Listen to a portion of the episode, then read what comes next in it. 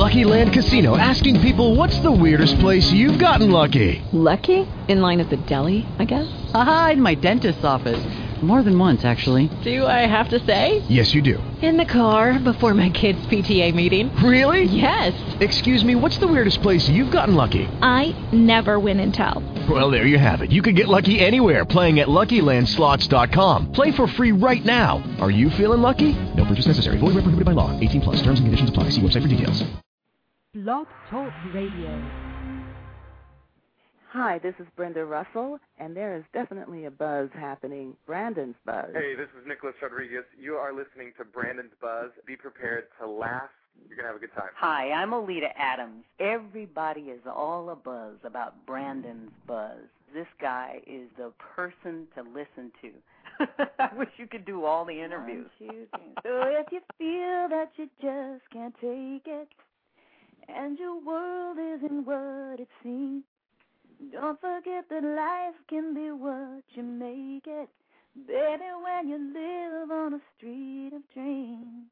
Hey, this is Nia Peoples, and you're with Brandon's Buzz. It's the place to be. Hi, this is Lynn Herring on Brandon's Buzz. It's the great entertainment talk show on now. Brandon, I love you. Thanks for having me. This is Connie Passalacqua Hayman, otherwise known as Marlena Zulaqua. Have a great time with Brandon. I always do. He's a fantastic interviewer, and I'm saying that because I'm a journalism professor and he's a pro. This is Maya Bialik, and you are lucky enough to be listening to Brandon's Buzz.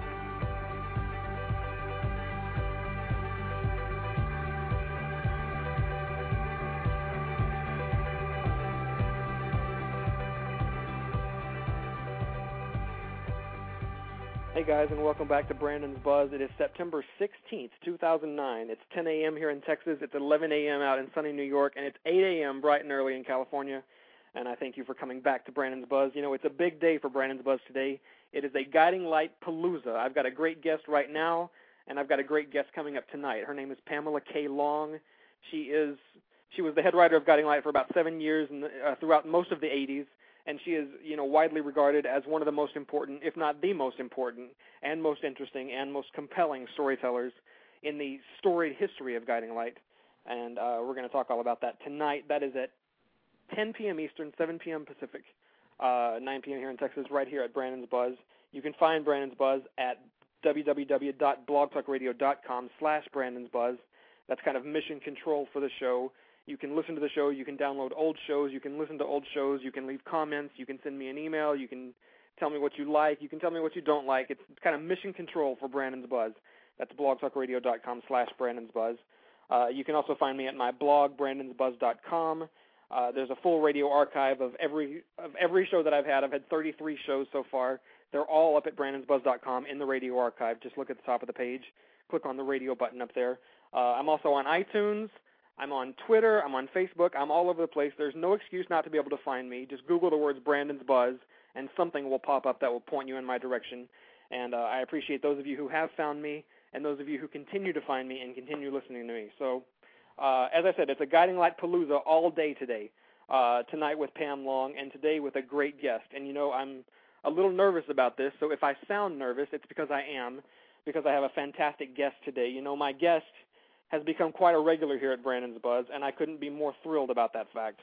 Because for a decade plus, she and I had a standing date every Monday, which was the day that I would rush to the grocery store and tear the place apart, searching for the latest issue of Soap Opera Weekly. Sometimes I would wait until I had made it back to the car, but most weeks I would just stand there at the checkout counter and flip through the magazine until I reached her page. So anxious was I to get her take on the latest activities. In critical condition, the legendary column she penned for that magazine for 12 glorious years she wrote some of the most probing, most insightful, most compelling prose about Guiding Light and its numerous ups and downs that any journalist ever dared to. And on the wrenching occasion of this classic soap's final episode, which is coming on Friday, uh, I knew that this was one of the people I needed to speak with, and I am so thrilled and honored that she said yes. Indeed, I am so thrilled and honored to welcome back to Brandon's Buzz this morning the hilarious, the outrageous Marlena Delacroix herself, Connie Passalacqua Hayman. Hi, Brandon. It's a pleasure for me to be back on your show. Always a pleasure. I just wish that we didn't have to have this very sad, sad occasion this week with the end of Guiding Light. Oh my gosh, tell me about it. You know, it's it, it's the show that's been on the chopping block for uh, a good decade at least, but you know, it's still sad and almost unbelievable a little bit to to realize that it's finally here. Oh, it's really it's so it's really I mean it's it's it's it's so emotional I think for anyone who has watched it or, or who's been in it. And everybody in the soap industry has been on that show which I Sure. could talk about. And it's just like you know it's like a it, it's such a big thing to all of us. You know even if we didn't watch it now you know some chances are we watched it at some point in our soap careers Absolutely. watching soap. So it's it, it's you know a big piece of home So, you know, before we get into Guiding Light Memories, I want to talk about you and Critical Condition. You know, I know we got into this a little bit the first time you were on the show, but I'm going to be quoting liberally from past columns of yours throughout this show. okay And I want to know what it was like for you, uh, uh, how it felt to be really the only one out there doing this kind of thing. I mean, you know, Digest had a little bit of criticism, almost all of it anonymously written, uh-huh and Logan now and then delved into critical pieces, but for most of your run at Soap Opera Weekly, there was nobody in your lane. You had it all to yourself. Well thank you um Oh, uh, what was that kind of power like? What, what was it like to? Well, I, you know, I, it wasn't, I didn't think about the power, and you know, now that I'm older, I understand it better. But it was like me expressing my love of soaps, you know, and I'm a writer, so I had, was very lucky to combine, you know, my love as a writer and my love of soaps every week and get paid for it. And um, you know, and they really didn't, you know, challenge my opinions and Mimi Torchin, who was the editor of the magazine, who I had known for many, many years before the magazine even started, Yeah. you know, you know, stuck up for me. That's not, you know, with with the with the network. So it really was an ideal job, and uh, boy, I miss it. You can see now I have my own column uh, on the internet, which is www.marlenadelacroix.com. Absolutely. I loved it so much I, I came back to it. but um, in terms of power, it was it was interesting. I have many stories. I have good stories and Yes. bad stories. Which one do you want? Uh, you, take your pick. okay, well the good stories is is you know all of a sudden the head writers found me, you know, and I was like, why do they want to talk to me, you know? And they you know and they they found me, and uh, that you know most a lot of the uh you know head writers and producers were very nice to me, but I was so naive at the time. I didn't understand it, you know, and I, I'm not the kind of person like that really like you know like likes being with stars. I Yeah. loved head writers because they were fantastic, and I Uh-huh. was very very lucky, and they taught me so much about soaps and writing.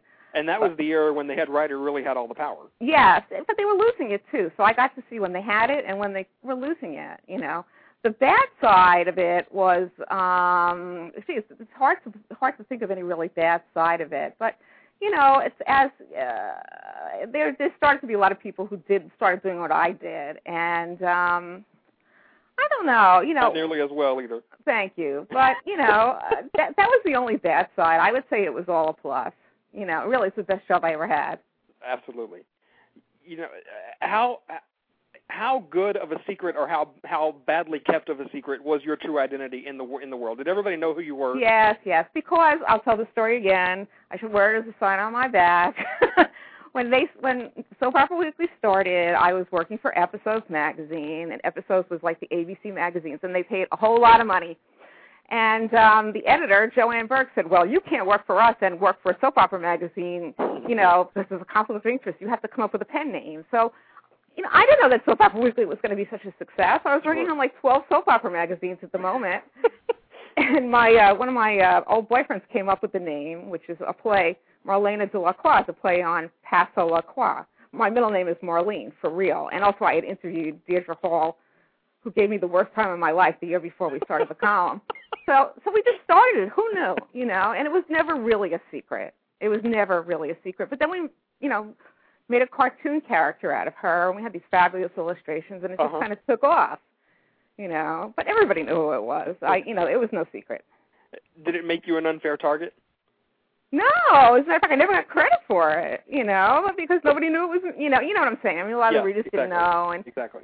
you know, I there's, I can only think of a, a hand, a very handful of people who ever ever had the had the gall to, to target me.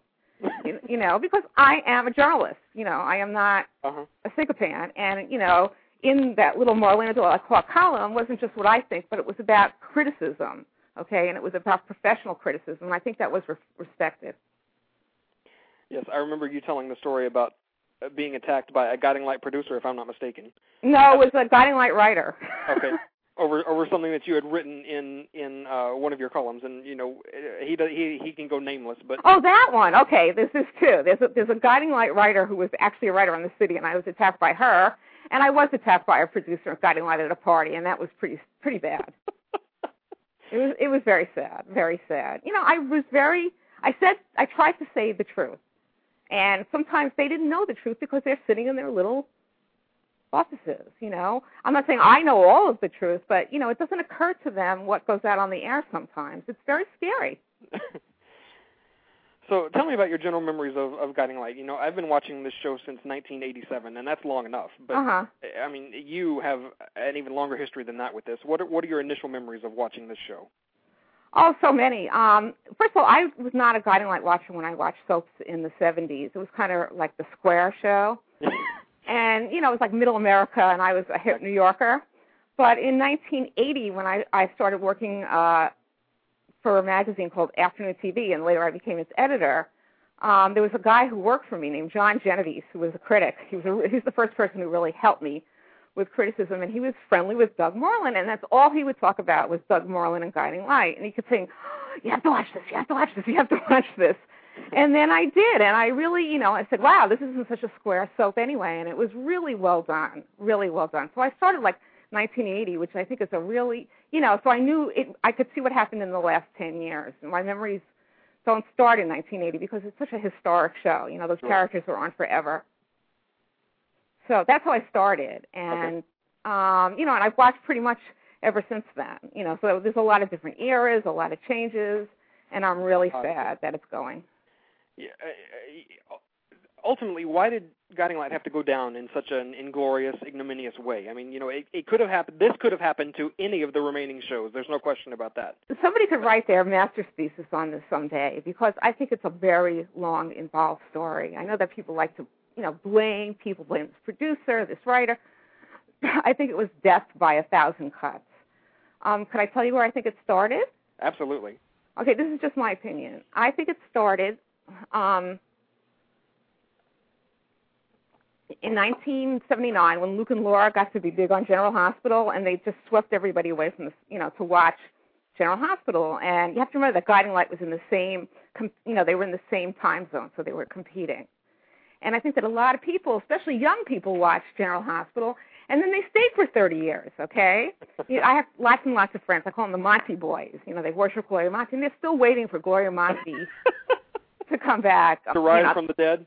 What? Well, no, that's no, that's I, I respect her. I, I shouldn't have said that. Anyway, so you know they were really at a disadvantage, and they had to come up with something to rival um, General Hospital. And I think that all those people that as, as all the years went by, um, all you know they had it was an uphill battle from then. I mean, I think they had a lot of success in the Reva Pam Long years. But I think that was the beginning. And you have to remember that every other soap in that time slot, which here in New York was three to four, after you know, failed. Okay, there was uh Texas. What else? There was Santa Barbara. Santa Barbara, Sunset Beach, Passions, right? Uh, yeah, Port Charles. Uh, well, Port Charles here in New York was on at, at a different time. I mean, it's, it's on different times. Okay, we got it in the afternoon, so Yeah. we So got it right after GH. I'm saying Gen- General Hospital was always kind of like the almighty, and you know they gave Gloria Monty a piece of that show. In other words, a piece of the profits forever, Uh-huh. and she earned it. You know, people stay with soaps forever, so they really had an uphill uphill fight. But that's when I think it started. Also, um, you know, GH was a young show, and Guiding Light was an old show. Yeah. And uh, you know, so they had to get young very fast, as all the soaps had to do. So and, you know, even even though they were they were quite successful in bringing in younger characters, it was always the the the, the perception of Guiding Light was always that it was the old fogey show. It just yeah, was. exactly, Yeah. exactly, exactly. But I, I have to just add one thing, and that, and you know, put put in a name that I don't think anybody's bringing up today, which is Doug Marland. You know, Doug Moreland created Luke. He was there at the beginning of Luke, the Luke and Laura era, and he and Gloria had a big falling out. And where did he go right afterwards? He went to right across Guiding the street. Yep. And you know, it was terrible because General Hospital became this huge success. And where was Douglas, the nicest man in the world, and so talented? And he went to Guiding Light and he created Kelly and Nola, and Morgan, which was their first really big, you know, triangle, and they did Nola's Fantasies, which were, you know, movie musicals, and Mm-hmm. You know, he won an Emmy, and he also won for me from R Magazine, as I was the editor of Afternoon TV. He won an Afternoon TV award, and and this is like the, the my one little Douglas story. In the, that era, um, we used to give out these awards for my magazine, and we didn't have any money, and we we did it on the sets, and we gave Douglas his award on the set of Guiding Light, and there were like three people watching, and he he gave this acceptance speech, and he cried. You know, he loved the show. He loved the show. He loved the people. You know, and I really think that gave a new infusion into Guiding Light against General Hospital. Different times. Why did Doug leave? Do we know? Was he, was he fired or did he leave voluntarily?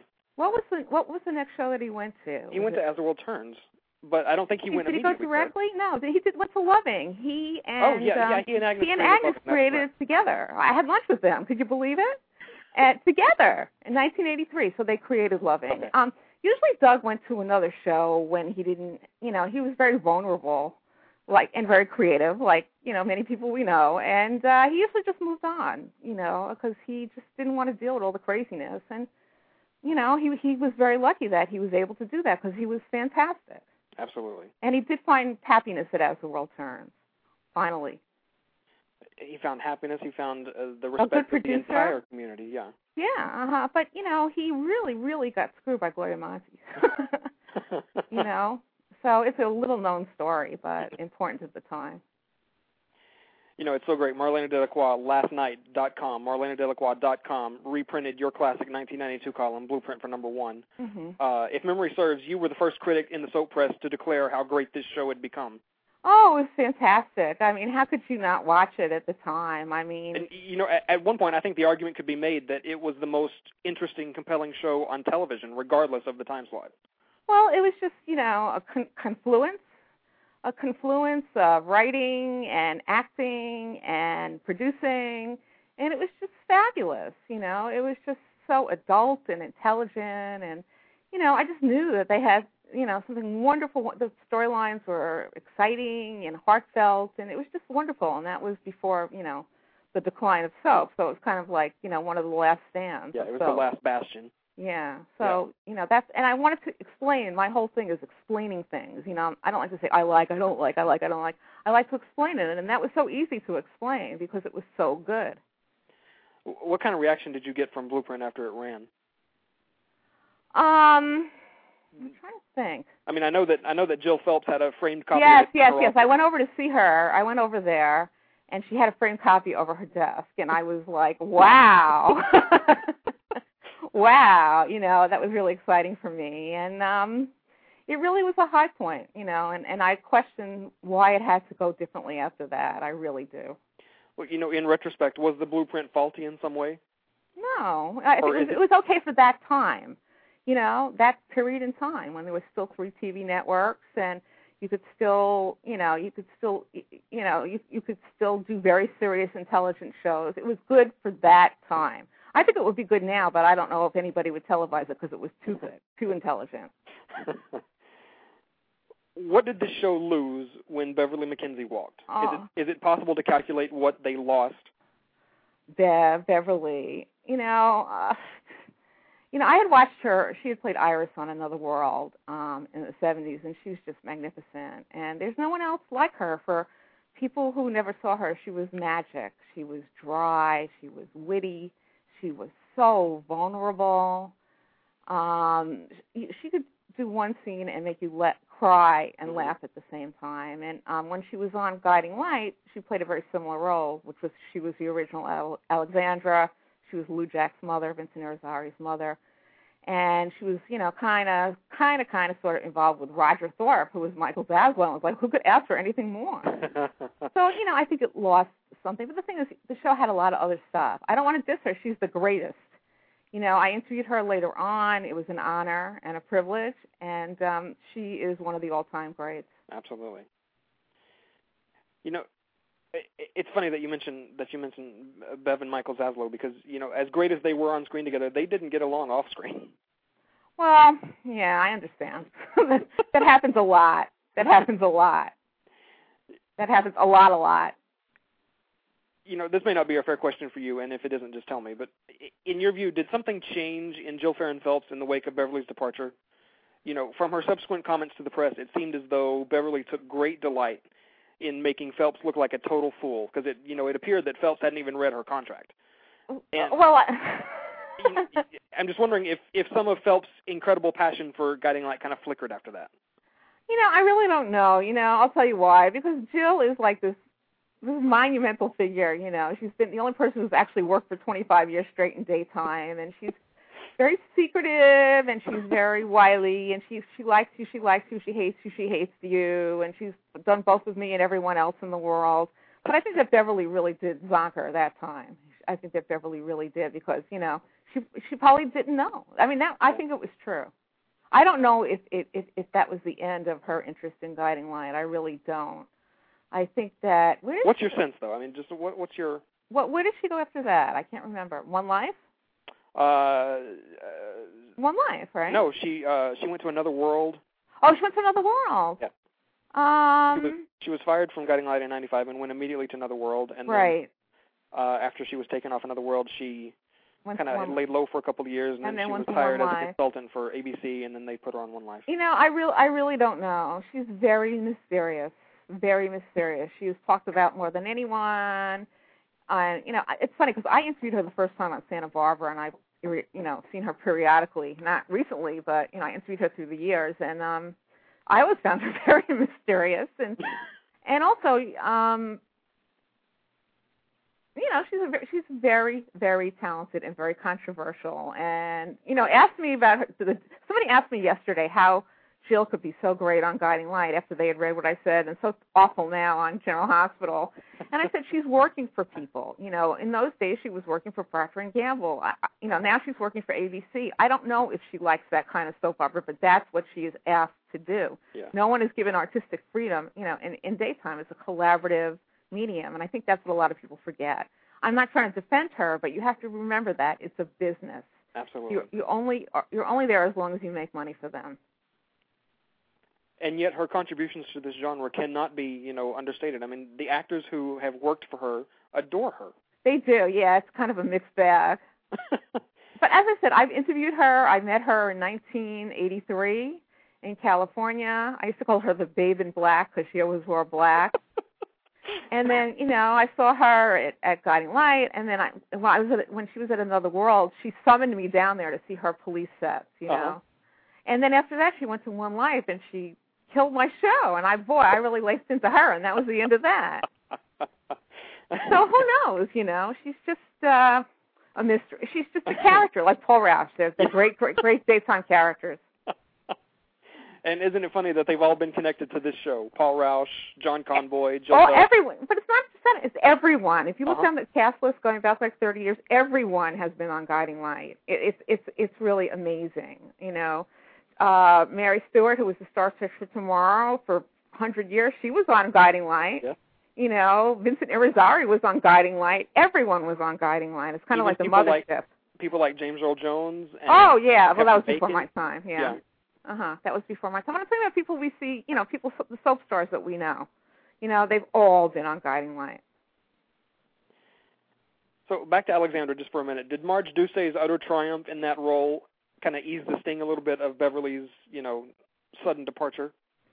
Well, you know, nobody could replace Beverly, okay? And you know, Marj is great, and um she's just different. And a lot of people like Marj, and also she had been on Capitol before as Myrna Clegg, and she was wonderful in that role. So she brought new fans to that show. So I don't think anybody stopped watching, but she wasn't Beverly, Yeah. she, and she's been there all. You know, look at all the years she's per, she's she's uh, persisted Sure. in being there. Critical condition, August 10th, 1993, Guiding Light, Six Crises. I quote you. Although Emmy winner Ellen Parker was a bravura actress, I always thought Maureen was a real stick in the mud. I could help her that. She was never the heart of the show the way Bert Bauer was. Uh, talk about killing off uh, Maureen Bauer. In retrospect, was that a mistake? Well, again, none of us were on the set, okay? I I just was not I know she's a really good actress and I know she's done a lot of Broadway, but I just was not a fan of the character. I just thought she was kind of thorny, okay, and it was a shock. It was a real shock that she was killed off, and you know, I think oh, the, the the outcry over that move from from critics, from fans was uh, incredible, and it's clear that Jill Phelps and company weren't expecting that to be the case. Well, that's what happens. You know, think of what happened when she killed off Frankie Frame on Another World so brutally. okay, you know, she just, you know, you're a producer, you have the power to do that, and but in terms of, you know, I just wasn't a big fan of hers. She was not warm. You know what I'm saying? Uh-huh. Bert Bauer was warm. She was mom. She was everything. And I just didn't think that, you know, that that Ellen Parker was so wonderful. And I just said, well, if they killed her, they killed her. But you know, everybody has an opinion. Yeah. I wrote that. See how you was very brave, don't you think? But the thing is, I wrote that before everybody else said, "Oh, we loved her." You Yeah, know, you I know- just was kind of like out there all the time, and I just that was fun. You were one of the few critics, if not the only one, who came out and said that it was a justified move story-wise. Uh, that was the story where Lillian had breast cancer, Mhm. right? And, And then she and Ed had a fling She had had a fling, and then during Maureen, the, during the blackout, I think, wasn't it, or, or was it not? probably Jill loved that kind of thing. The blackout then- was Jim Reilly came up with the bra- blackout, by the way, and then everybody has done blackouts since then. and um what And then- happened? I, I don't remember exactly what happened. She got run over by a car, right? No, she uh Lillian wrote her a letter Uh huh. and Maureen read it and then she went up to the Bauer cabin and then Ed followed her up there. Uh huh. They had a big blowout and then Maureen left to drive back home and her car slipped on some ice on a bridge and, and went over the bridge and How convenient, right? No, I mean it upped the. no I mean, obviously they upped the stakes for Lillian, and you know, created fantastic. Fan, Peter Simon is an amazing actor. You know, no he's just about it. brilliant, and it created fabulous stuff for him. You know, what, no matter what the politics are. But a lot of people just thought that to kill off a Bauer was wrong because there were very few Bauers left at that point, and the Mhm. Bauers were the fan, you know, were the finding were the founding family, and also Ellen Dolan, who was on As the World Turns now, who plays Margot, was the original, Yes, yes. and I liked her a lot better. you know, the popular opinion is that the show never recovered from that and and Oh, I don't think that that's the it. internal dynamic of the show was never the same after that. And you know, if if you consider, and uh, you know, I, I I take what you say that that she was never mom, but you know, if you consider that no one ever stepped into that role of Earth Mother after Maureen was gone, is there something to that idea or no? No, it's a very simplistic explanation because, as I said, Guiding Light died by a thousand cuts. That was one of them. I mean, there were so many others. That was just one. You know, the tele. I, I could talk about that. You know, the television. Um, everything changed when cable came in. Okay, everything changed, and it's not when you kill off one character it kills the show. Yeah. There are a lot of different factors. Corporation of P&G, the way the show is managed, um, the way the show is publicized. It's not just story. You know, when Luke and Laura got to be famous, the reason they were famous was not because it was only a good story. It was because ABC had the best and most professional um, public relations team in the world, and they really sold that story big time. Yeah. So there's always a lot of factors involved, and I think that's a mistake to always ascribe it to one little thing, and especially with Guiding Light. Talk about Justin Deas. You know, his greatness is beyond dispute, but when he came to Guiding Light, the entire show seemed to revolve around him for a time. Well, you know, um, Justin was one of, of Jill's great favorite fa- favorites. He had been on Santa Barbara. Sure. He played Keith Timmons, who was absolutely nuts DA. And I remember when he came to Guiding Light because, you know, he came in and, you know, they, they thought he was dead and he was Harley's father, which is a wonderful role. And he's just really great. You know, he's a fantastic actor. I mean, I didn't write about Guiding Life this year very much, and I wrote one column, and it Yes. was about Justin Deas Yeah. because he's really, uh, you know, he is worth the six Emmys, I think. I just read an uh, an interview that my friend Michael Logan did with him, where you know it's fantastic. It's on TV. I can't believe I'm touting another, you know. But I've, Logan and I have known each other for 30 years, and but it's a really great interview on TV Guide with Justin Deas. He's he's a good actor. He's a character. He is just like a genius, and we were lu- we're lucky to have him, or we're lucky to have him. you know he's he's one of the few actors on that show that has been able to completely transcend the uh ridiculousness of their new production model this year.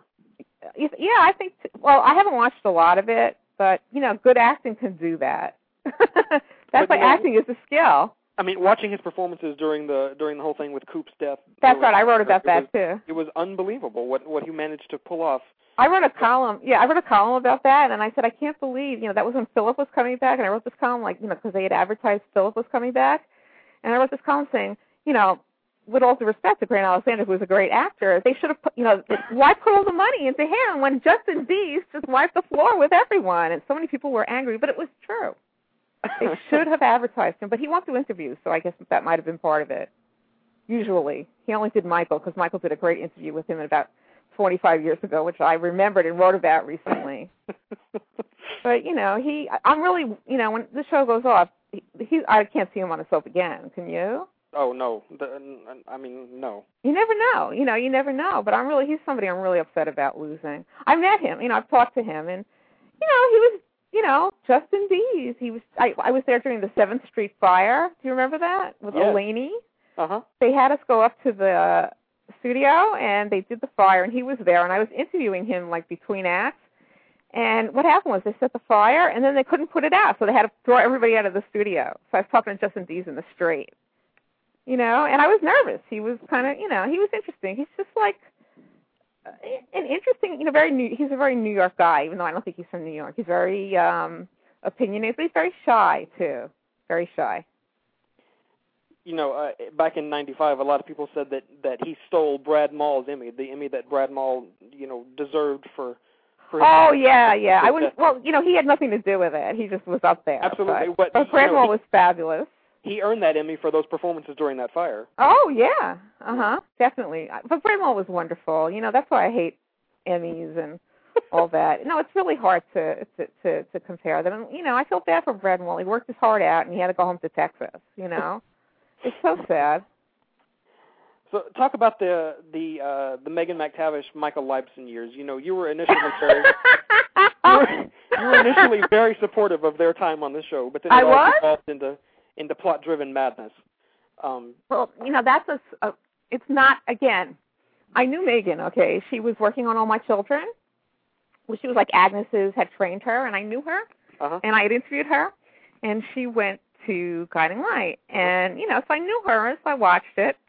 She was fine on All My Children, and all of a sudden, you know, the plots just got really stupid, and I came up with this analogy that, and you could see this on other soaps since then. This was like '96, '97 when the ratings started to really go down on all the soaps you know, in order to get the audience back, they decided that you have to beat the drum. In other words, you know, have big plots that make a lot of noise, like you're seeing on on on all my on the ABC shows now. So she started writing all these really empty, gimmicky plots, and I couldn't understand this because uh, you know I had known her and I knew she was okay, and and you know, so I just decided to hell with this. I'm gonna, you know, I'm gonna turn on her. I'm gonna write the truth, and I wrote this thing called the Hollow Drum. Yes. That's funny because all drums are hollow, but um and I wrote this thing and uh oh my god, everybody went nuts.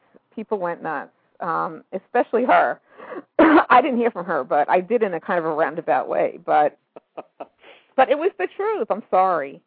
You know, but that was if you look back on it, if you look at the history of daytime going down, that was around the time. She just Yes. kind of took the bull by the horns. And now, I don't know if you've seen her if you go to her she has a website. She lives in like the biggest house in Connecticut. So she made lots of dough. you know, eh, when she came to the show, they they put a poor actor by the name of Frank Beaty through an emotional wringer trying to Oh, up buzz for the show, and it worked in the short term, but did it damage them in the long term, in your opinion? Do I have to tell that story? All right, I interviewed Frank Beaty. Came in as who did he play? He was uh Brent Lawrence. Brent. It was it was the first real gimmick story. We've And had a lot since then. He yeah. raped Alan Michaels' wife Lucy, and then uh, uh he Oh, was supposedly Lucy. killed, and then came back from the dead. And Oh, and he came back. Okay, he was a man, right? And he Yeah. came back as a woman. yes, This is my best story ever. Um, to torment Lucy. yes. Okay. And you know, it was it was a, I mean, it was a it was a great buzzworthy plot. It got them a lot of attention, but Well, also gave him a nervous breakdown. I interviewed him. Um, I guess it was when he first came on the show, and I thought he was really nice, you know, and really sweet. And you know, I didn't know what happened, you know, like when he left and he came back. And um, years later, I did hear that that he, the you know, and they had actually sent him to a school to learn how to be like a a, a woman.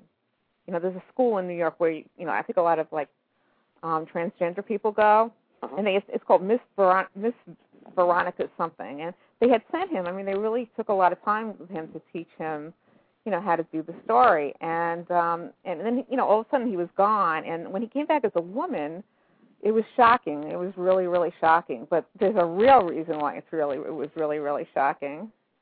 You know what that is? Yes, I do. and why don't you say it? Because I'm not going to say. See, I, I I publicized this story. Yes. well, uh, the rumor was, and uh, I don't know that it's ever been confirmed, but the rumor was that they dressed him up to make him look like Jill Farren Phelps, who had just been fired from the Guiding Light executive producer position. And so it was basically it all amounted to a big in-house kind of vent.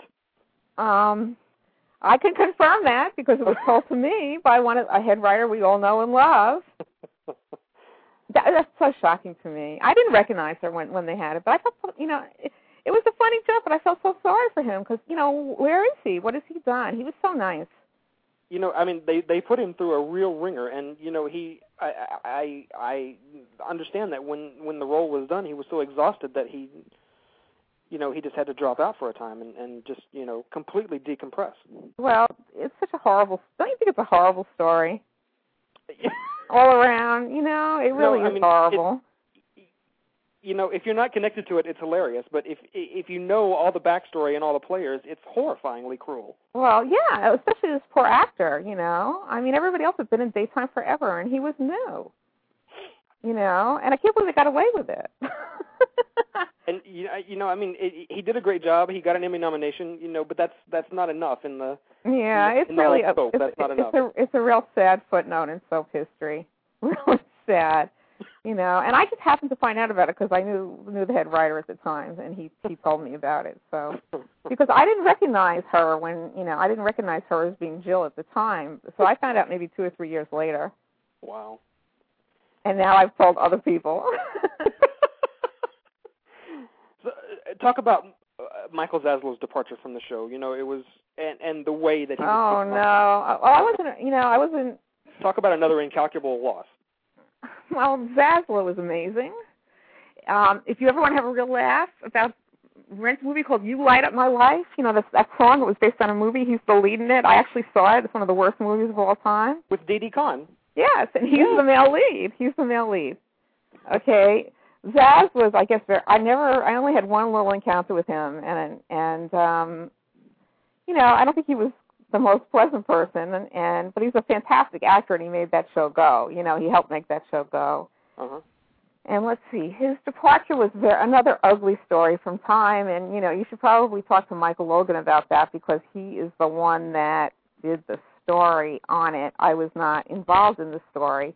Um, you know, that Michael of course had ALS and uh I think that the show didn't want to continue with him. And uh, of course One Life to Live you mainly picked him up. Mm-hmm. But I think it was a really ugly, ugly time because uh I think Mary Al- Alice Dobbin, who I knew, Mm-hmm. made some kind of a not very nice remark when she um Michael interviewed her and she was forever branded awful and I knew her and it was very uncharacteristic of her.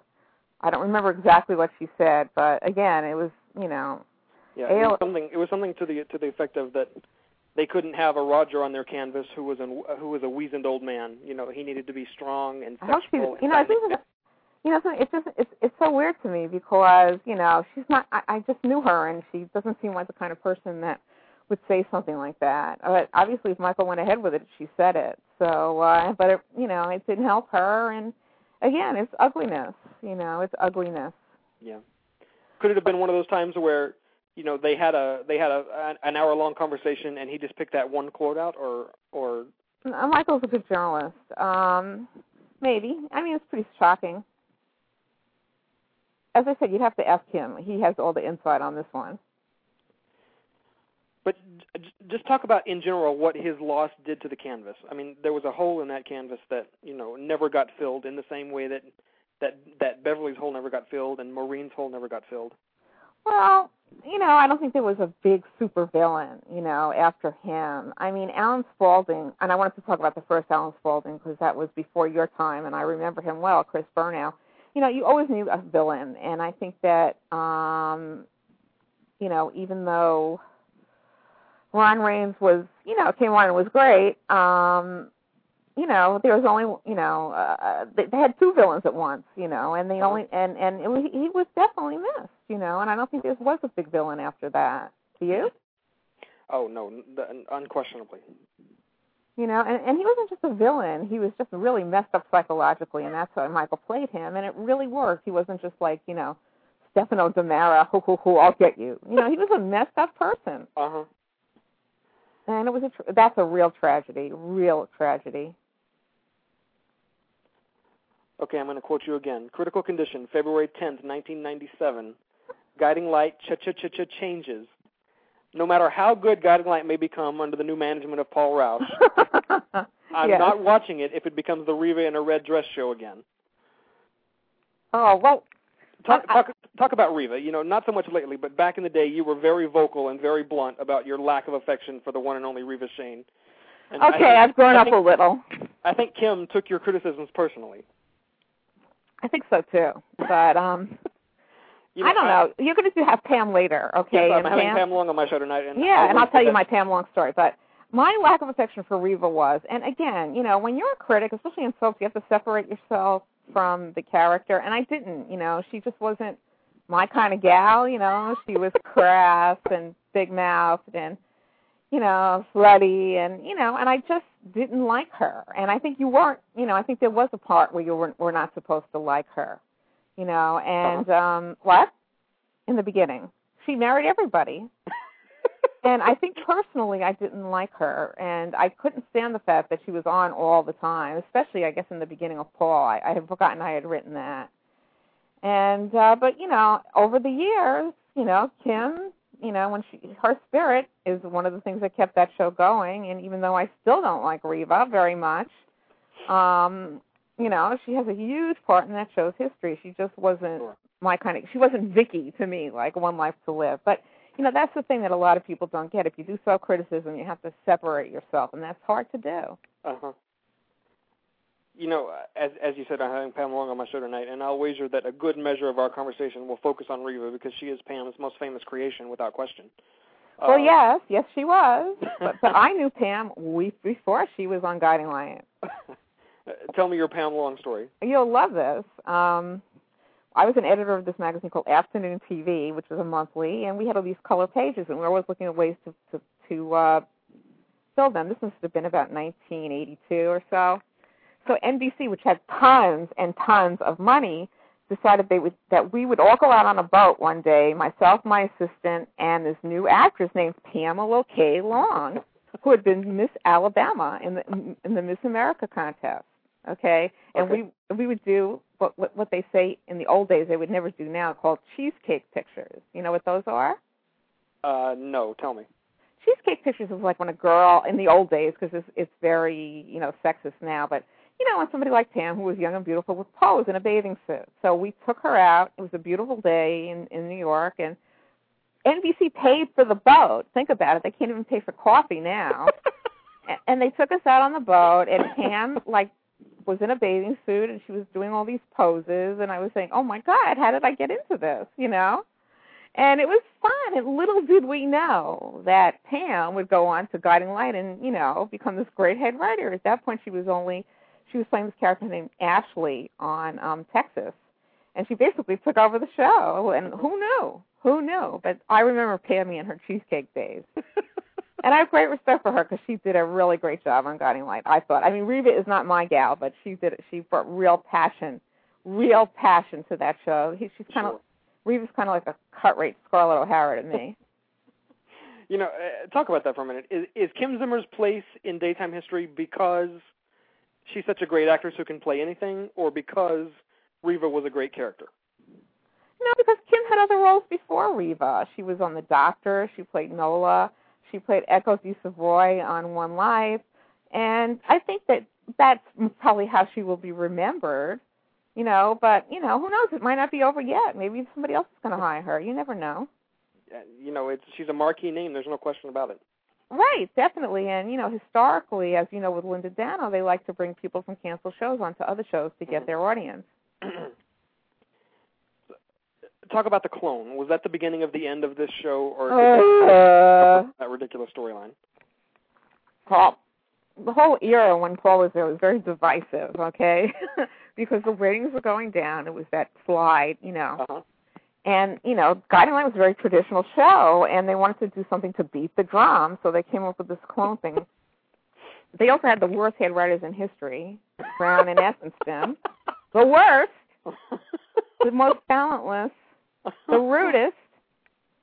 And um I guess they came up with this story, and I just thought it was utter. It didn't belong on Guiding Light. It had nothing to do with Guiding Light. It was stupid. Um I just hated it, hated it, hated it. But there were people like people at my magazine uh-huh. who loved it. Okay, so there was like And- this war. You know, a, a fair number of critics lo- and fans loved it too. I mean, you know, you were immediately out front and criticizing it immediately. Well, But- it's it's not. It doesn't go on Guiding Light. It's not Star Trek.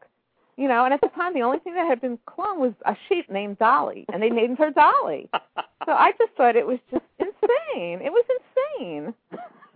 Especially she, you know, she got younger, she got older. Oh, it was just ridiculous. Why couldn't they just do a twin story? Why did they have to make it the clone? you know, it's it was just insulting. But you see, they were trying to beat the drum for higher ratings, just like they do today. So was that the beginning of the end, or did they did they recover from it? Okay. Well, I don't know. I don't know if the clone story did it, but I think that the ratings just kept going down, down, down, and um, you know, they at that point they had brought in all the people from ABC to run the show. Mickey was at Procter and Gamble, and my friend Rhodey Rosenzweig, who was uh, the publicist at One Life to Live, they named Rhodey after her. She Mhm. came to the social day, all the ABC people there, and uh even they could not lift this show. No, it's sad. It really is sad because people love that show. They loved that show. I, you know, I had a group of fan friends, you know, for, who I'm still friendly with. We used to meet online and intelligent fans, and it was really painful to watch like The Clone and things Mhm. after that. You know, definitely, definitely painful. Again, it wasn't all the show. It was the show in response to what was happening. And and you know, and I p- was up to see Paul several times during that era, and it was a very strange era. How should Ellen Wheeler feel about her time at Guiding Light? I mean, yes, the show died on her watch, but she still accomplished some truly magnificent things in her five-year tenure as executive producer. And you know, given the constraints that she and that cast have had to work under, it's pretty miraculous that any good work was able to be done there. Yeah, considering they had no money. Sure.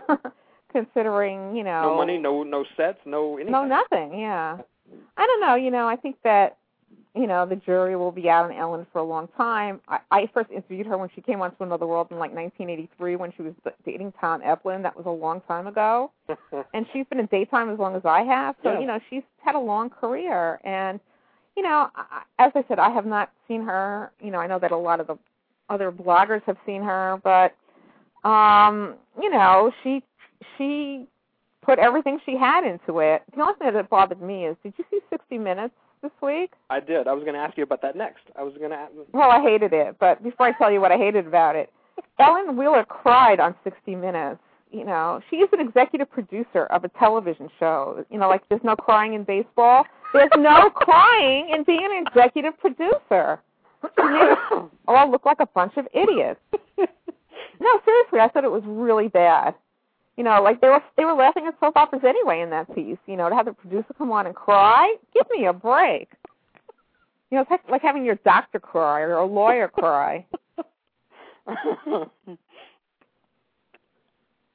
Talk to me about that. You know, this isn't an exact quote, so I'm sorry, Ellen, but one of the things she said on that 60 Minutes piece was something to the extent of, you know, when we do something good, we don't have time to congratulate ourselves, and when we do something bad, we don't have time to fret about it. Uh, Doesn't that just back up my assertion the last time we spoke on this show that the main goal in daytime right now is just to get something on the air, regardless of its quality? Oh, it's very, you can't ask for anything sadder. You really can't. You can't ask for anything more sad. You know, really, I mean, when you look at the quality of 1992 and you compare it to now, Damn plus, right. you know, all the production values have gone down the drain. I mean, uh, you know, I had um a friend gave me a call last night, somebody who loves soaps, has watched them since since like 1960, and he's a production executive at PBS, and he's like he loves soaps, and he's like Marlena's best pal, and he called me and he never hadn't watched Guiding Light since the new production model came in, and this is a kind, wonderful man, and he, and he said, and he went hair, the makeup, you know, Guiding Light should have stayed on radio. How did they put that on the air, you know? And and and I mean, he just went on and on and on for like an hour. And I said, it's been on for a year and a half. you, you know, and and I I'm not a fan of the new production model myself, which is one of the reasons I never wrote about it. Critical Condition, July 20th, 1999. It's not only a soap. Wasn't the amount of publicity the last episode of Another World evoked startling? All those stories on Another World cancellation in newspapers, on radio, on TV. Marlena humbly asks, why does the mainstream press pay more attention to the death of a soap than it ever does to the life of one? So I don't remember writing that. That's so bizarre. well, I'll you- tell you why. Because I'm teaching. Well, you know, you've written more, you've written for and have been a prestigious member of the mainstream press for most of your entire professional life. oh yeah. So uh-huh. answer answer your own question. Well, now I am a journalism professor, and tomorrow I'm teaching a class on what makes news. And you know, what makes news is something that's unusual or unique, or people can't believe, or they think is strange or weird. And you know, a soap opera that runs for 35 years or 73 years that gets canceled, that's weird. Okay, it's a story. It's a good story because people go, ha ha. You see what I'm saying? Uh huh. or people like you and I cry. So it's a very good story. But you know, the same thing with Guiding Light. It just angered me how many stories there have been on Guiding Light's cancellation. I wrote this months ago, months and months and months ago. Where are the stories in the mainstream press now when we need them? Yes. But you know, the press is not our cheerleader. They're you know, they just cover the news and Sure. there you know, they there is someone called a press person at Guiding Light who goes out and gets these stories and plants them. And so, what has happened to that? What has happened to that way of thinking? You know, I remember when when uh, Linda Gottlieb took over One Life to Live, and she got her she got her machine working full force to promote that show. Well, yes. What happened to that? What happened to that way of thinking? Well, Linda Gottlieb was a different story because she had never been in the industry and she came from Hollywood. She was a Hollywood producer and wanted to wanted to publicize it as a movie. Okay, and she came in and said, "Oh, I'm better than anybody else in daytime," and she made an en- an enemy out of yours truly. And there was a huge fight that went on for about three years. Okay, which ended in a draw and a friendship. But um, um, you know, and she also had an excellent publicist who was Rhodey Rosenzweig, who was a brilliant publicist who I worked with, and she was very smart. And they decided to try other things that had never been tried in soap. So that's why they got so much publicity. But they got it's for the life of the soap, not for the death of the soap. She had a really good publicist, and she staged things that were really great. That AIDS quilt was the best thing I ever I ever saw in daytime. And Yeah. partic- you know, she really, you know, I mean, I really had problems with her personally, but you know, she was Hollywood, you know, and she had never been in daytime before, and I think that pretty much like sums it up. Critical Condition, June 29th, 1999. Last episodes always make me cry. Did I write that? Yes, you did. Oh, I didn't know that. What did I say? Which which shows did I write about? I don't remember that uh, one. you wrote about the the end of Another World. Mhm. Uh, last episodes of canceled daytime soaps are invariably sad events because most of the time it is very much the culmination of a long life. You know, nothing could nothing could be truer here. So tell me about Connie Hayman and what the final episode of Guiding Light is going to make her do. Well, I was watching a little bit this week, and it's interesting to me because the place they had that wedding is. We've been looking for my husband and I have been looking for a house in that area, and we know that area Lake Mohawk in New Jersey very well, and it makes me want to buy a house. But um you know, I I saw the the wedding, the double wedding, and I was touched. But then you know, I hadn't watched the show in a while, and it was like Lillian and Buzz, you know. But then they had Tina Sloan doing the at Maureen's gravesite, and that was Uh-huh. just brilliant. I'll cry. I will cry. I'm sure they will write something that will evoke tears. You know, everybody who's on that show has worked on it, and it means a lot to everyone. You know, and they are just as you know. I always cry. I mean, I, I, it's just too much for me. I mean, you spend so much time with all these people for all these years, and you know, it's it's it's it's just you know a heartbreak. And I think that Friday will be a heartbreak for a lot of people. Absolutely. Did you see it yesterday? Um, what happened yesterday? I think I was in class. Uh, somebody died yesterday. Oh yes! Oh, I'm sorry. I don't mean to scream in your ear. I didn't see it, but I heard about it, and I know, watched that, today. That was, that was stunning to me because I I haven't read any of the spoilers for this week and I have no idea what's going to happen. And that well, you see how how great stuff's are without spoilers. You know, I've been campaigning for that for a long time. When I first started, you know, when you're surprised, it makes a soap a hundred times better. And I think, I you know what I think. I think it's. I want to put money on the fact that they're going to have an Italian kiss on the last on the last episode. I really do think they're going to do it. I hope they do it. They they they ought to do it. They should do it, and they. I hope they will. But killing Alan, I was surprised. See, isn't surprise a great emotion? Oh, it was it was stunning. I mean, it was Well, like that's a what soaps were like every day in the old days before spoilers. it was like a gut punch the way it would be in real life. It was exactly the Well, same. that's what soaps used to have, but they don't have anymore. Imagine having that every other day, every week. Pretty So- powerful, huh? it was. I mean, it was truly unbelievable. Truly. Uh huh. And you know, I'm, I mean, I've read all the spoilers for all the other soaps that I watch, and so you know, I, I know what's coming. But I, I, for some reason, I hadn't read any this week about the final week of Guiding Light, and it was just unbelievable. Well, you know, I remember like Mimi would. This is the one thing Mimi would never let me write. Spoilers spoil soaps, you know. And she said, "Well, we're making money at doing it, but it's true. They spoil soaps. So wasn't it really much better not to know?" Yes, it was. I mean, it was eh, like I said, it was it was a gut punch, just the way it would be in real life. Yeah, Alan, what a character. Could I just say one thing about the original Alan Spaulding before Ron? I like Ron. Ryan is great, but the original Alan Spaulding, Chris Bernau, who died in about oh I don't know about 1989. He was the sexy. He was like an older gentleman. He was like 45, Uh-huh. and he was not great looking, and he was an amazing actor. He was so sexy, and it had nothing to do with his look. no, I'm serious. It was all about his sex appeal, and he was amazing, amazing. He at the same time he was on Guiding Light. He was playing um Dracula downtown in an off-Broadway show.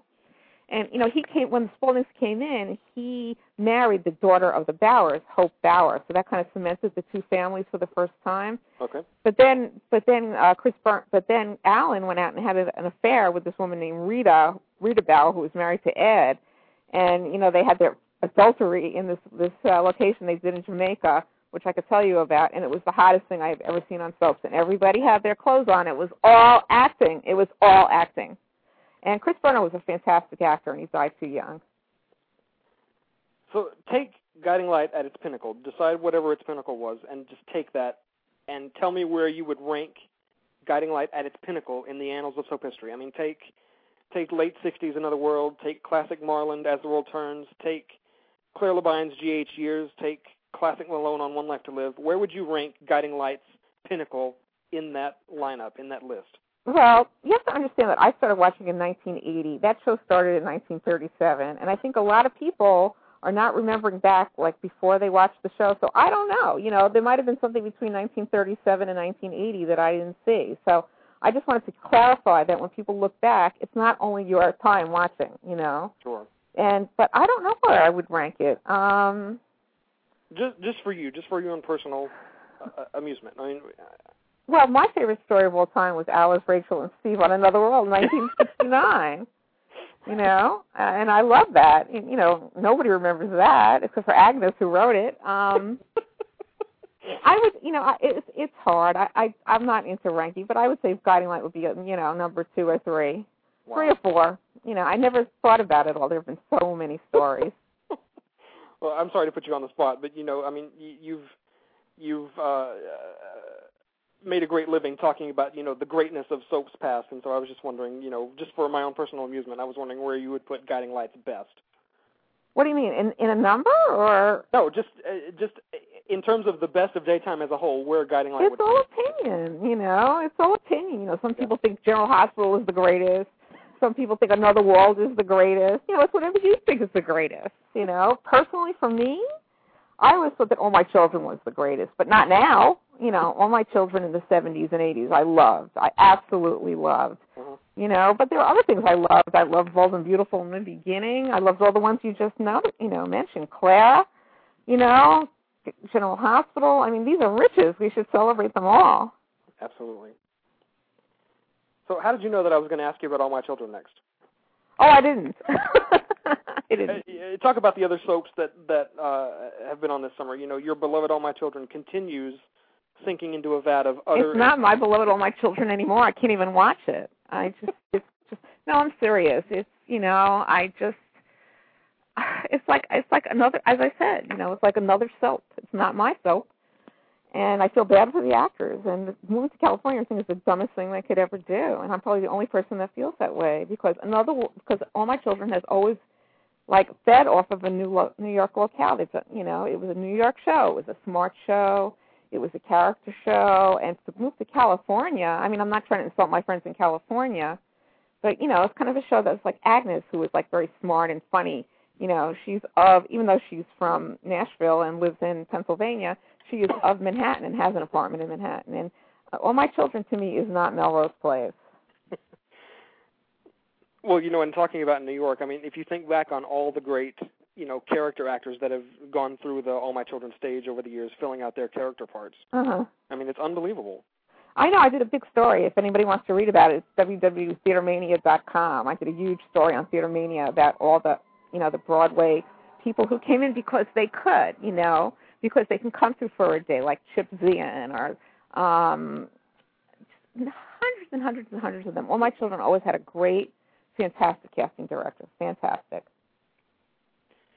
And now with Guiding Light going off the air and All My Children going west, and you know rumors about As the World Turns Shaky Future, there may just be one soap left in New York when the dust It's, settles. it's nauseating. It really is. You know, it's you know the day um I got my new dog Nigel Bartholomew Smythe. Um, I I took him out to walk, and there's a guy who never spoke to me for 20 years, and he saw my dog, and he told me he was an ABC, you know, guy who was in my building. He was an ABC stagehand, and he he told me all the good stuff about you know going to California and why they did it, and and you know, and they're putting a lot of people out of work, and I'm not just talking about you know they're putting like 400 people out of work. That's a tragedy It's in, in New York. It really is. It's really sad. You know, I just we just and One Life to Live is here too. hmm You know, but it's really bad for New York, and I think it's really bad for the South. You know, New York is a character, and it's involved in in a, in a lot of the soaps. If not, you know, sub- if not outwardly, then subliminally. You know, it's not involved in Bold and Beautiful, but you know, I think that you know, same thing with As the World Turns, and you know, they had great New York actors too. Uh-huh. Always. You know, and I think it's very sad to, to desert New York at this point for everyone. So my, my friend Joanne is in the chat room. She hosts uh, Stardust Radio on this network, and Uh-huh. she's asking you to pull out your crystal ball and predict what the worst thing uh, could be that'll happen from this move. It in New York? Yeah, no, the uh, the All My Children move west. What's the worst thing that that could happen from this?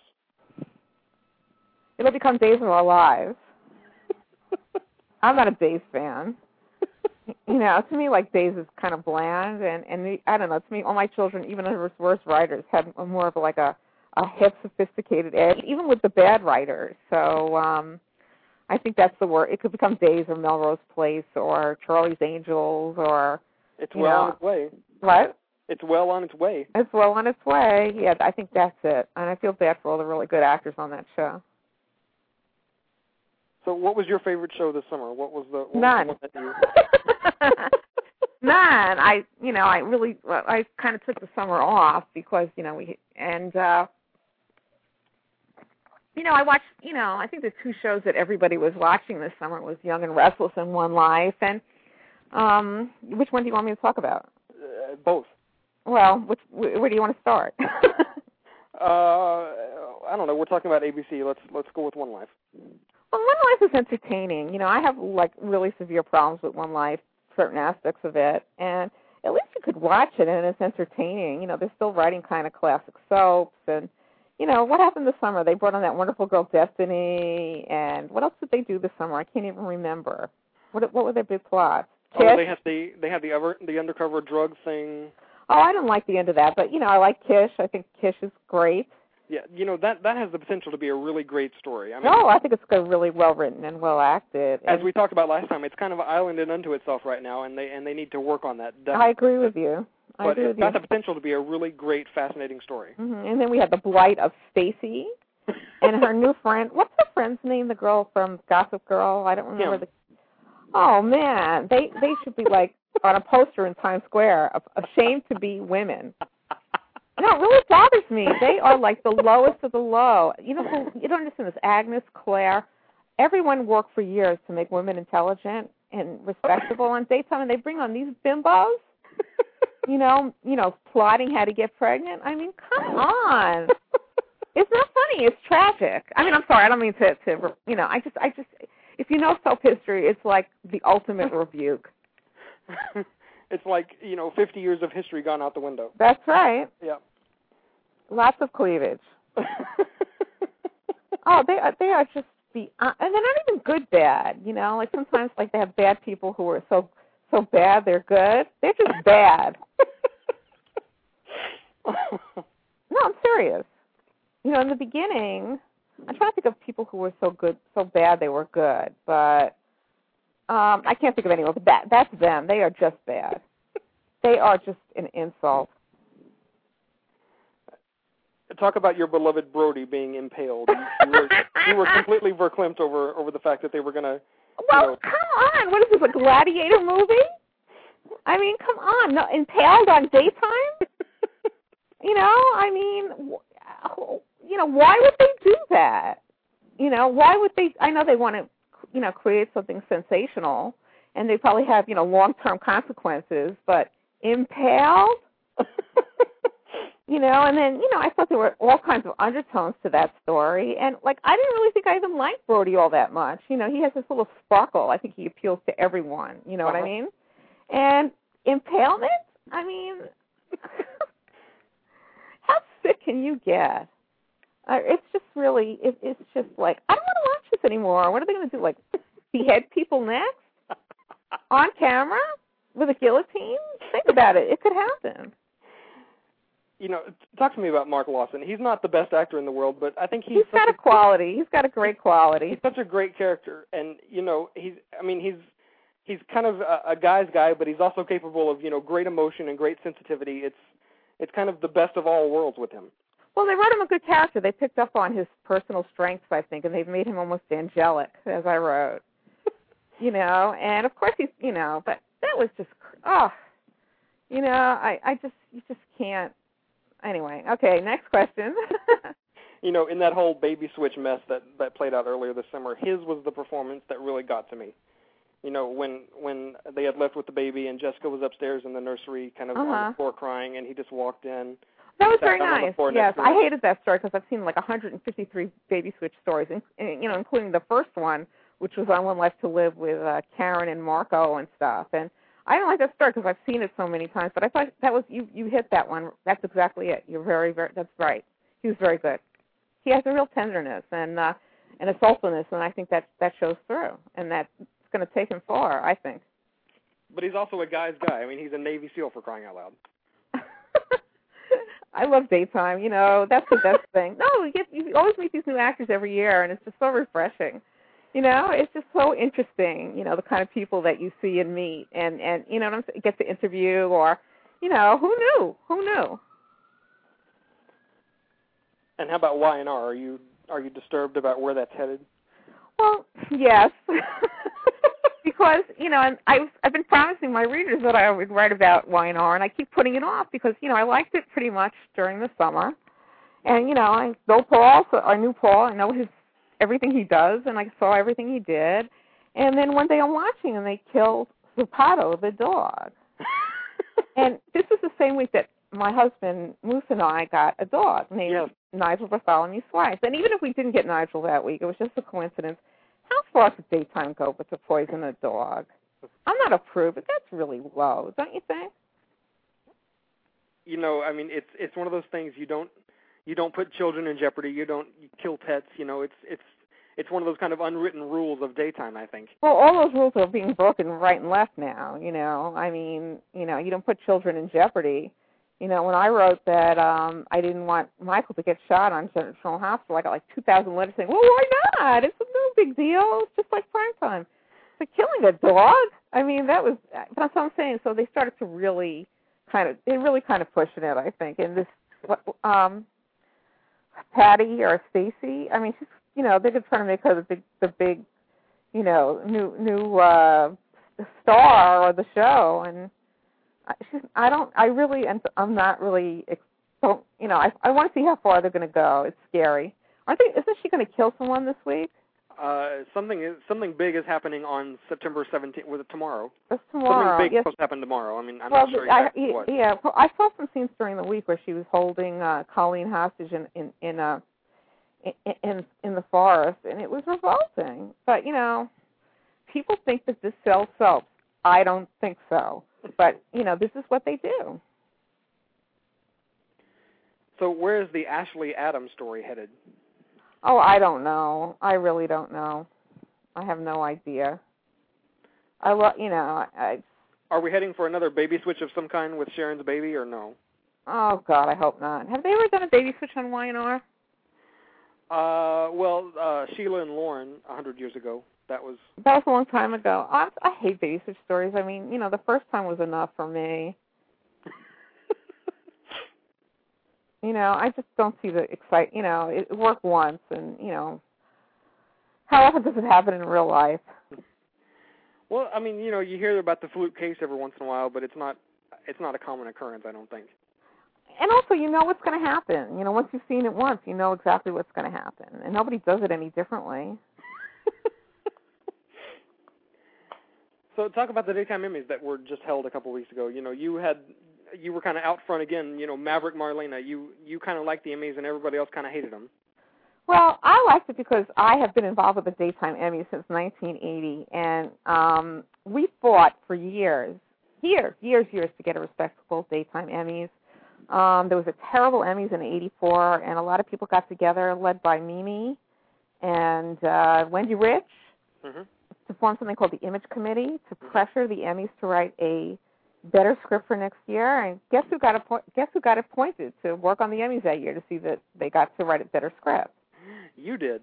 I did, so I got to watch the Emmys, and Wow. you know, to watch to work was amazing because I don't, you know, I'm not a TV production person, and um, you know, I just think that it's just been this, this huge struggle that's gone on for years, and most people don't know the first thing about it because most of it was in the 80s and you know, very early 90s, and you know, the fact that this year I was shocked, shocked. I wasn't even going to watch them. That I thought the script was much better. I thought the production was better even though one of my best friends had worked on the show in other years and was very upset I wrote that. But I just thought it was very respectful, and I, I was saying, oh my God, this is what we were looking for all these years. And meanwhile, everybody else was bitching and moaning that you know Bradley Bell didn't get his five minutes. So Exactly. you know, so this to me was the culmination of a lot of daytime history, and I still don't know who who's responsible for making it better. You know, I mean, there's a couple of different names in the mix. You, uh, and there's some people out there kind of, you know, taking credit for things. Yes, yes, I wrote that. Yes, I said there's one guy who went out and did all the interviews. So, you know, if I was really reporting, I would go out and find that out. But, you know, anybody could write about, oh, they didn't give Bradley Bell enough time. You know, they didn't give blah blah blah. I mean, that's not a criticism. The criticism is about the show itself. You know, I'm sorry, I'm being nasty, but I really, really was. No, not at all. You know, I just, what could I say? You know, who knows if there's even going to be a daytime Emmys next year. You know, years ago, um, Tom, o- do you know Tom O'Neill? Uh, sure, yeah. Yeah, Tom is a friend, and he's been in my class. We once got together and had a lunch, and we were we wanted to write a book about the daytime Emmys. That's how much there was to talk about it. You know, and we were all involved in this big fight, and you know, it's just shocking that whoever did this did did the right thing. So, y- would it be would it be for the best for the Emmys if it went back to you know just being kind of a private luncheon with nothing, you know, no cameras, no glitz? I was there. I went to the first. I went to one like that in 1980. It was on camera. It was in the afternoon. They had so much food. I remember that because you know the network had a lot of money then. They had the biggest spread I've ever seen in my life. And um do I think no? Because I think that the Emmys belong to the fans. It's not just the people in the industry. I think it should be on TV. Yeah. So if do going to be a new one, if there's going to be another one, I don't know. Yeah. Well, you know, I mean, uh, uh, the CW was was ecstatic with the ratings they got. I mean, you know, they they were puny compared to past. Good, good, good. But As know, I said, I thought I'm not talking about the pre-show, which I was not a fan of, but I thought the show itself was okay, and it was shocking to me, and really, really shocking to me. And my other friend, who's been in TV for 25 years, the one who thinks that you know that Guiding Light is, you know, shouldn't you know should be on radio, and we both thought it was really good. We were shocked, really shocked. you know, Vanessa was a great host. I mean, she has nothing She to do with it, great. She's She was great. a great host. Yeah, I saw her on Broadway in um Wicked. No, not Wicked. What was it? Anyway, she's fantastic. She could do anything. she was really good. She's better than Bob Barker. You know, I've seen all the hosts over the years. Better than, uh, who, by the way, Bob Barker was one of my best interviews ever, but that's another story. You know, she was better than, you know, than what they had, you know, uh Melody Thomas Scott and and and Eric Braeden. I mean, please. I mean, they're great people, but they're not hosts. You Yep. know. So I thought they put on a really good show, and I've written bad bad reviews every year for like 25 years. so you know, all the kids have said, "Well, I thought that you know this one should have gotten more time," and I thought that, you know, that's fine. I'm sorry, I'm being obnoxious.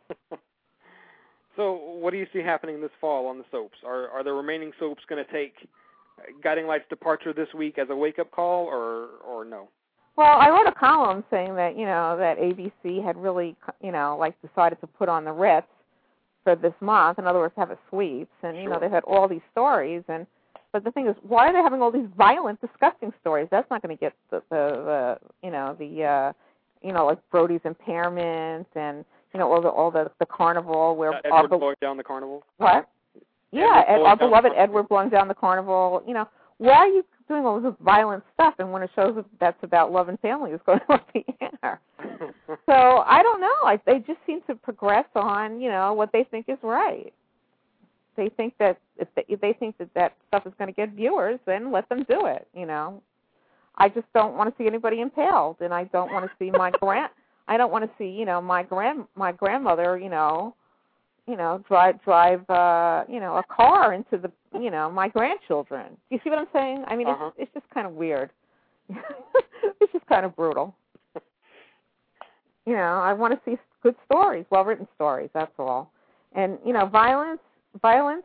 It, you know, there's a violence in everything, but I just don't understand why such extreme violence has to be used. How long does make does uh, Let's Make a Deal last, in your opinion? Is it going to be on? That's the one that's going to be on Guiding Light. You know, I used to watch that when I was a kid, which was well before your time, and I thought it was stupid then. You know, it's not exactly the most brainiest show. So, oh, do you know who the host is? Uh, it was Monty Hall, wasn't it? It was. He was great. Yeah. But who, who is the host now? Oh, it's Wayne Brady. Oh, I like Wayne Brady. I think he's a good host. I don't know. I'm I I am not a game show person. I never watch game shows. Not me. so, do you give this a year or?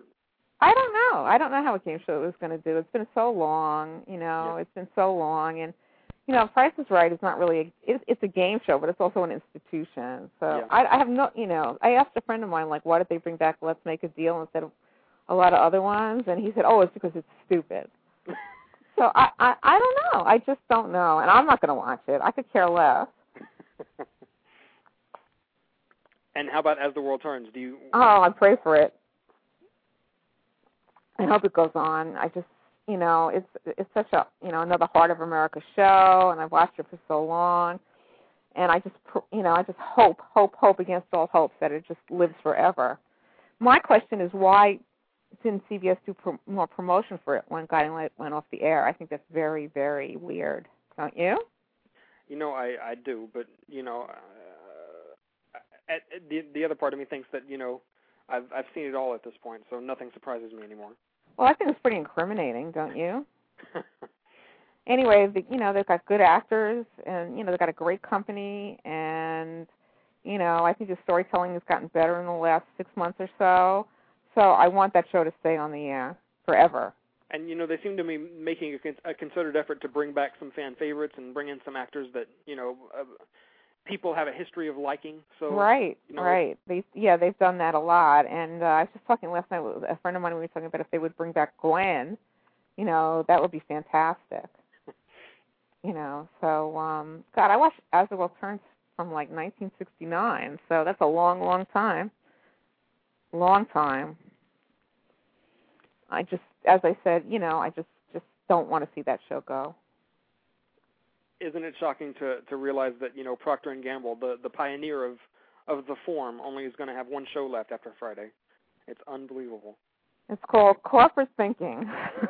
Meanwhile, they made like 90 million, you know, 300 million dollars last year. Exactly. you know, it's business uh, and cruelty.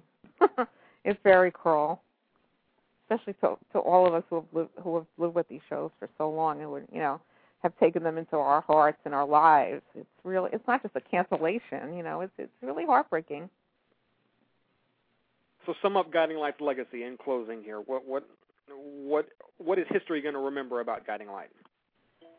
That basically was the great, you know, the great American soap opera and lasted the longest. It was really about America. It was about uh, you know, normal middle class people most of the time. It was about faith and hope and love and family. It was about right and wrong. It was about American life, I would say, in the 20th century. I don't know what's in the 21st century, but I think it was really a good reflection of day to day American life and what keeps us together faith, love, romance, hope, friendship, family. Couldn't have said it better myself. Yeah, and and and not and and you know that's why that's why it's so sad. You know, it's just so sad. Well, I tell you what, I have had such great fun talking to you as always. I appreciate you coming by here to to uh, help me mark such a sad occasion with a with a little humor and a little a little uh, a fair amount of laughs to kind of you know leaven the occasion a little bit. Well, thank you, Brandon. You're always so great to me, and I really, really appreciate um, that you asked me to be on, and I, I'll, I will do it anytime. And you know, I love to talk to you, and I love to talk soaps, and um, I also would like to advertise my column, marlenadelacroix.com, where you could see more of this. And um, yep. everybody and, go go there this week. On the front page right now is a reprint of of Connie's classic 1992 column, Blueprint for Number One, which is a, a must-read for anybody who uh, cares about quality soap. Thank you so much. I really appreciate it. And don't forget to ask Pam about going out on that boat, 1981, in her bathing suit. You say, "Were you really Miss Alabama?"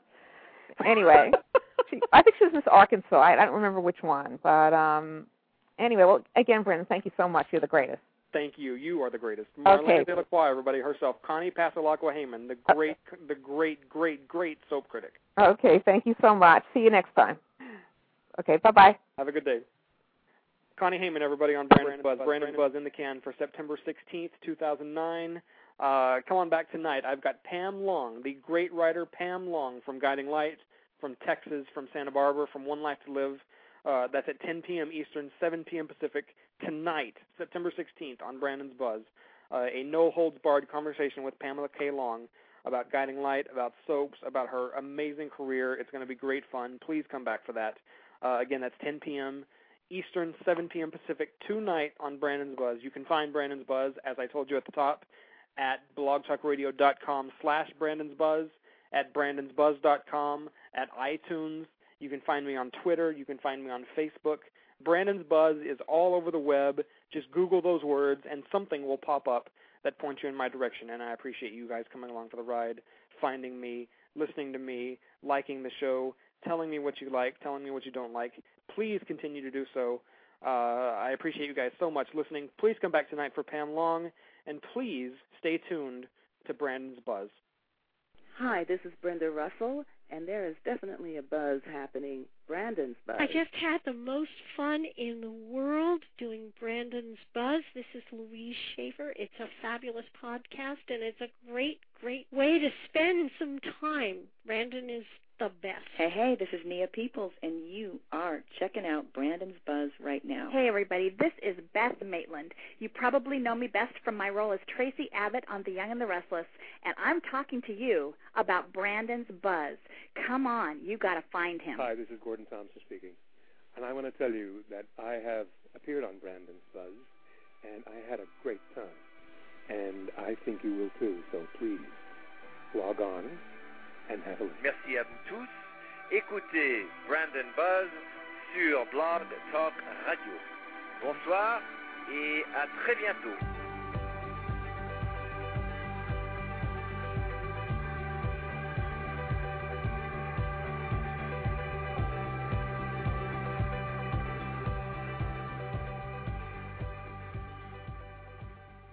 With the Lucky Land slots, you can get lucky just about anywhere. This is your captain speaking. Uh, we've got clear runway and the weather's fine, but we're just going to circle up here a while and uh, get lucky. No, no, nothing like that. It's just these cash prizes add up quick. So I suggest you sit back, keep your tray table upright, and start getting lucky. Play for free at LuckyLandSlots.com. Are you feeling lucky? No purchase necessary. Void where prohibited by law. 18 plus terms and conditions apply. See website for details.